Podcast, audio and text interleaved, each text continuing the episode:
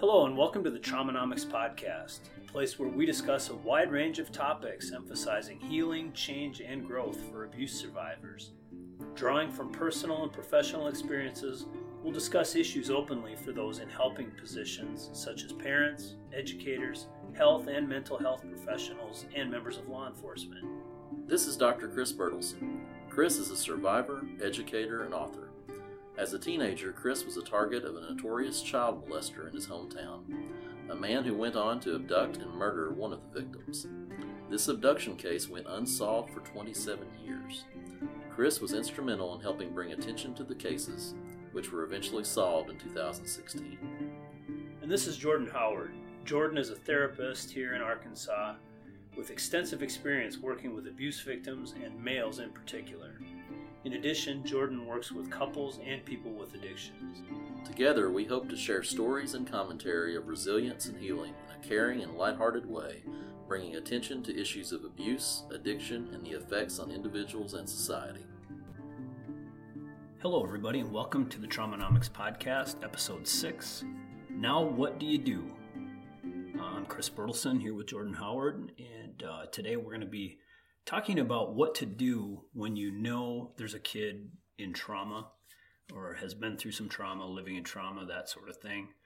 Uh, just as we get going here, a reminder that uh, we'd like you to go to our website, upstartresilience.com, uh, traumanomicspodcast.com. Follow us on Twitter at upstartres, and uh, you can contact us through any of those uh, any of those places. Also, uh, wherever you get your podcasts, see if you can find us. We'd really appreciate that if you'd subscribe. And uh, Jordan, anything to add to that?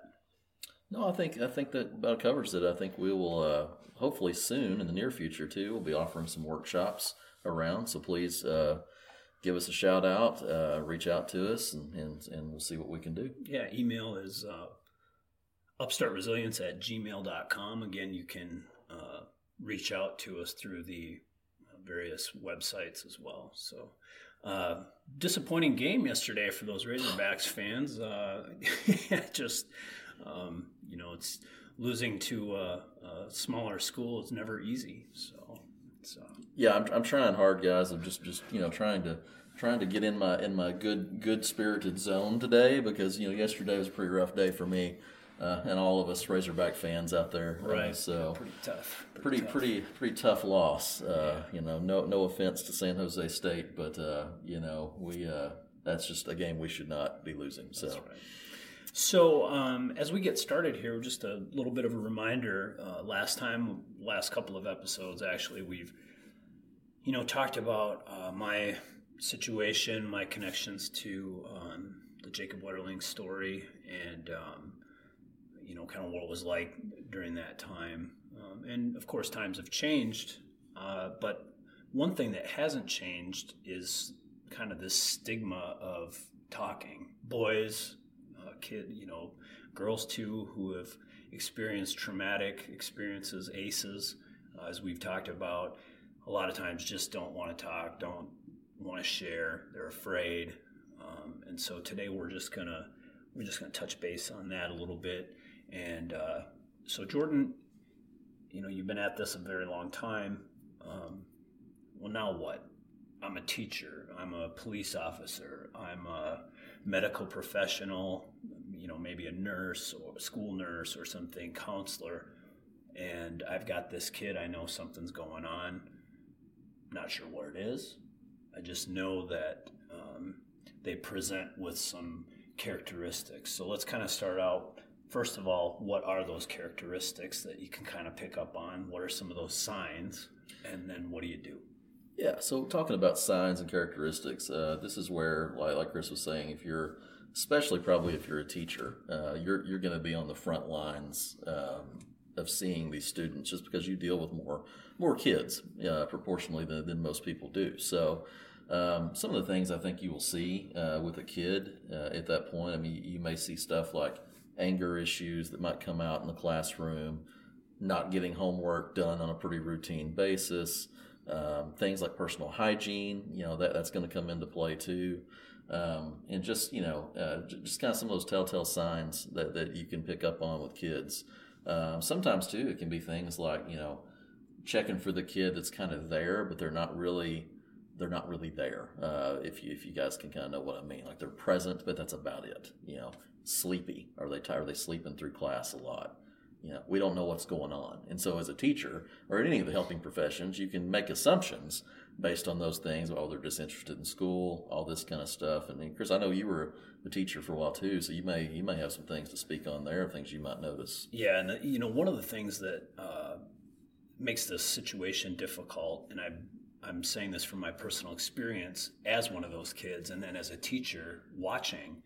Um, and you know the research is out there. We're diagnosing s- students, kids with things like oppositional defiance disorder, ADD, ADHD, ADHD, things like that, and that those are legitimate diagnoses. The problem is they're not always the right ones. Correct. And so, um, you know, I think about what you said. You know, sleeping through class. Well, all teachers, all teachers know kids that sleep through class, right? Every high school kid's falling asleep in class, right? And so we just have to be careful. So I think for for um, for purposes of discerning what's really the problem, we got to be really careful. There's some things that you would see that make this kid sleeping through class different than another kid sleeping through class, if that makes sense. Well, I think this is where we have to get down. I know this is going to sound pretty simplistic, and I'm not trying to make it sound too simple, but it, it is this thing of like the question why you know, looking at the, the question is why? Why is this happening? What's going on here? And I think sometimes we can get caught up in all of the helping professions. I'm not just not just you know picking on teachers here, uh, but on all of them we can we can really we can see this this problem, okay, and but we don't know what's going on underneath it. It's back to sort of that iceberg metaphor of like we see the surface, we don't know what's going on behind the scenes. Right. And so for a lot of these kids, uh, you know, I think they're you know, obviously if you're in trauma at that time, there's stuff going on behind the scenes. Right. So when you're on the front lines trying to deal with them, you know, that that's kind of where we're gearing this today towards Is like, what do you do? You know, you got this kid, you see this stuff that's happening. Maybe you even have a little bit of insight into the story, you know, but um, to me, and you know, I, and I would, uh, and this is where I think this is really cool, guys. We've got Chris, you know, here that can speak to it too from the personal experience of having gone through trauma at the time. You would have been in school, right? You know, so it's also that question to you, kind of, what would you have needed at that time? Exactly. You know. Yes. So well, and I th- I think one of the things, having gone through the, uh, particularly with the changes brought about with the Wetterling abduction, um, you know, not just nationally, of course, the, uh, you know, a lot of things changes, sex regist- uh, sex offender registries, things like that are a result of Patty Wetterling's work, right? Uh, but at a local level, way before that happened, uh, you know, if somebody would have just said, "Hey, are, are you okay?" and um, I think that mentality has kind of changed to where these days more more teachers are asking that question. More teachers are asking, "Can I help you?" Things like that, um, instead of "There's something wrong with the kid." We got to ask: Is there something wrong in the environment? Is there something wrong with the home life, for example? Is there something wrong that's not just shaming the kid? If that makes sense. Absolutely. Well, and I think you just brought up to me the biggest point in this whole whole thing, or at least probably the best thing I'm going to say today. Um, and I'll come back around to this, but it's you know mental health. We know that out. In, interesting that I'm a therapist, but I will tell you, outcome research on therapy is not always great as far as the techniques, what's done, all of the things you learn in school to do. Um, the thing that research will point to that works is relationship. Right. And that's where I think this discussion needs to go from the standpoint of if you are a teacher, if you're in law enforcement, if you're a judge, if you're an attorney, if you're in any of these these roles, you know, if you're there in these helping roles with people or public roles, dealing with people that are in trauma, relationship is going to be the key. Um, and so, because I think Chris, you just said it best. Was there anybody there to say, "Hey, are you okay?" Hey, hey, are you okay? Is going to be prompted by a relationship between that teacher or that that helping professional and that kid. If that kid knows they're safe, and we'll come back to safety too. If that kid knows they're safe, they're going to be more likely to trust you and more likely to maybe give you a clue as to what's what's actually going on. So, and the thing that uh, I think a lot of kids would be afraid of is what's going to happen if? What if I tell? And you know, I, I know from my own my own teaching experiences, there were students whose home lives I know were terrible. But what do you do about it? You know, when that kid trusts you and then you go quote unquote tell and then authorities get involved that's a that's a tremendous source of fear and so i um, is everything going to be okay well you, you, can't always say that you don't right? always know yeah. and and so the kid is the kid is in this situation where uh, they don't know what's going to happen and the unknown is one of the worst things for kids living in in traumatic situations is not knowing what's going to happen. It's the double blind. Uh, well, I know that's what makes it difficult when we talk about things uh, like reporting, like mandated reporting. Uh, as, a, as a helping professional, I think almost all of them are on the list. You're a mandated reporter right. to you know DCFS, and right. so um, one of the things I know for me that I, have often used, you know, having to report and stuff with kids is like, you know, you, you know, to me, you try it again. You try to make it transparent you have them in there when you're talking to the people. You make it a, a very, you know, no, I can't promise you everything's going to be okay, but you're going to be right here with me when we're, we're going to do this together. Right. We're not going to do this where I'm, I'm doing stuff you don't know about behind the scenes, mm-hmm. if that makes sense. Yeah, that yeah. does make sense. And I, I just think about, you know, uh, you, you, know, you mentioned law enforcement. Um, I have tremendous respect for one of the officers in my hometown who tried to help us, and, and uh, when Heinrich was coming after us and was very uh, instrumental in making us feel safe, trying to, to catch the guy for one thing. Um, when law enforcement officers or teachers or something, when they see something and they have this mandatory reporting thing over their head and there's no relationship with that kid, now what? Right. What do you think there? Right. Think well, there? well, and I think that's where you know you have to be obviously there's going to be times in these prof- these professional roles we have where you've got to do what you've got to do, right. and, and I think we've all we've got to state that because you're going to be in those situations. But I think that's where if you can again, if you can find ways to have somebody connected to it that does have relationship, mm-hmm. involving people as, as much as you can. Um, it, it's like to me, it's like knowing our strengths again too. If I know that I'm good at doing relationship with this particular kid or person, then maybe I need to have my hands on that situation a little more. Right. So maybe if there is somebody around, you know, at the school, at the place that is more connected, a coach, yeah, I don't know, somebody to get to get them involved, right? You know, a little quicker. So this might be a this might be a subject for another entire episode on its own, but I'm going to put you on the spot a little bit with this question. What about the kid who you have a very good suspicion is in an abuse situation at home and there's some evidence that just you think, you know what, I think this kid's in an abuse situation. And they don't want to talk. They don't want to tell. They don't want to report. They'll talk. They don't want to report. And for our listeners, you know, there's a difference, right? They'll talk, talking to your talking to your friend about what your caregiver is doing to you is not reporting. So how do we how do we nurture that? How do we bridge that to get it to where uh, they're willing well, to report? And I appreciate the question because I think that is the question that we all. Um, I know you've probably been there, Chris, as a teacher. I'm there as a therapist at times too. Uh, you know, I know there's the general rule of thumb where look, end of the day, your job's going to demand you still got to report. I mean, if if you have enough suspicion, right, you still got to do it.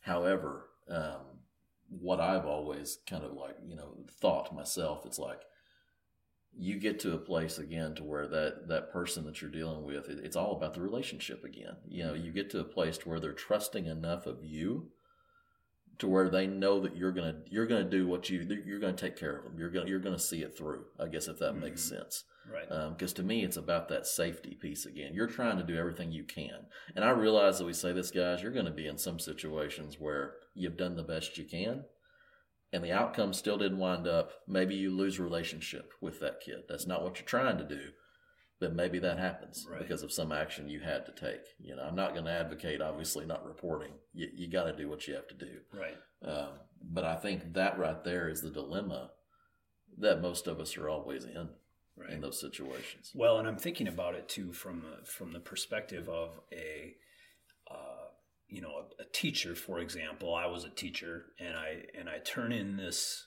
case, and the kids. Let's say the kid confides in me. The kid says, "Hey, this is going on at my house. I'm being physically abused, sexually abused, whatever." And the kid tells me, and I tell, and then it comes back and the powers that be don't do anything about it. And the kid goes right back into that home, into that situation, and that retribution is coming. Yep. That's what I'm kind of talking about in terms of, And, and you, we don't know that, right? Right. And that, We don't know the- what's going to happen. That's the thing with this is that it's a very hard question to answer Right. because you know it really is because when you're in those you're in those situations. I mean, you, you take like a therapy situation too, where you may know you have a you have enough of your gut telling you, hey, this is what's going on. right, But if you you can understand the dynamics to know if that kid tells you, they know what's coming for them. right, And so it's a very, a lot of times there's this delicate dance that I think both the helping professional and the person in trauma are doing with one another. right, Because you, the thing that none of us can do is we can't say, well, hey, this is what's going to happen right. of this. Exactly. We can tell you next steps. And one of the things that I think that often gets neglected during this whole process, to me, and, and maybe maybe I'm maybe I'm kind of framing this, and we could probably do a whole episode on this things to help bridge the gap of making things feel safer for somebody. But it can be things like as simple as like you got this kid at school or whatever, you know, and they're um, you know they're they're not doing well, whatever's going on. Have you thought about maybe the kid hadn't ate? Maybe they're hungry. Right. Have an apple, have fruit, have something that you can throw. I mean, do something to where it's like, okay, you're you're hitting the basic needs Right. for the for these people, Yes. and you're showing interest in their life. Right. You know, you're you're getting a clue of what's going on. You're attuned. right. Good word. You tuned. You know enough to, Yeah. to really know what's happening here. Yeah, exactly. Yeah. I just, you know, I'm, I'm thinking about the kid who is split between having this, um, living oftentimes in terrible conditions, physical abuse, sexual abuse situations, and yet feeling loyal to that parent or that caregiver or to whomever is abusing them to the point that their their personal safety is counterbalanced by this feeling of loyalty. And that is uh, i think really if we can get to that that's a, a very difficult situation for people in helping positions as well as that that individual Well, and I think, I mean, uh, and obviously, not to not to put you too much on the spot here, Chris, but you know, you you having the experiences you did. I mean, I, and, and you just mentioned earlier how just hey, are you okay? As a question for you, but I mean, I'm sitting here thinking like, what would it have been like for you? Kind of, kind of asking the question of what would it have taken for you at that time to have been like, hey, there's all this stuff going on. right right You and i and i think you know and, and we may get back into this later on but i think one of the one of the, the the clear answers in my personal situation is that the wheels would have come off the bus in my home situation uh, had I talked and had somebody asked that question. Uh, I think there would have been a there would have been a I'd have had a meltdown, and I and I think that um, that could have resulted in um, you know a totally different trajectory for me. Who knows what, right? Um, you know, we don't we don't know that. We don't, So we don't, and that's why this conversation is really a difficult one to have. right, but it needs to be had because I mean I, I know I know therapists you know the circles that I'm in I mean it, this is something that we face a lot daily, probably. daily yeah, right? yeah and it's it's like especially if you're working with kids right, yeah it's a thing of what do you what do you do because Right. there's these these dynamics that play out um, you know one thing that we we've always said too is like you know is is it better sometimes you see kids that have been in the system you know in Right. foster care and different things that have had some pretty terrible outcomes as well right, and it's kind of like, did you do? Do you feel like you did the right thing? Right. You know. exactly. Um, Well, and I want to I want to kind of end this episode by pointing out that um, there are kids who have these terrible outcomes, but there are kids who have amazing outcomes. You know, not every kid, as we've talked before, ends up in the correction system. We have a lot of highly professional people who have demonstrated this resilience and grit that we just it's it's almost indescribable how they went through what they did and still turned out how they did today. So it's really a, a great example, um, and I think a good a good point to pick up on next time, maybe. Absolutely, two two key words: resilience and grit. We can't say enough about those two pieces. Right. So, right. Well, thanks again, everybody, and uh, we'll we'll hope to hear from you next time. See you next week. This podcast is made available by Upstart Resilience LLC for educational purposes only, as well as to give you general information and a general understanding of the subject matter. This podcast is not designed to give specific professional advice. By using this podcast, you understand that there is no counselor client relationship nor any other professional relationship between you and the hosts.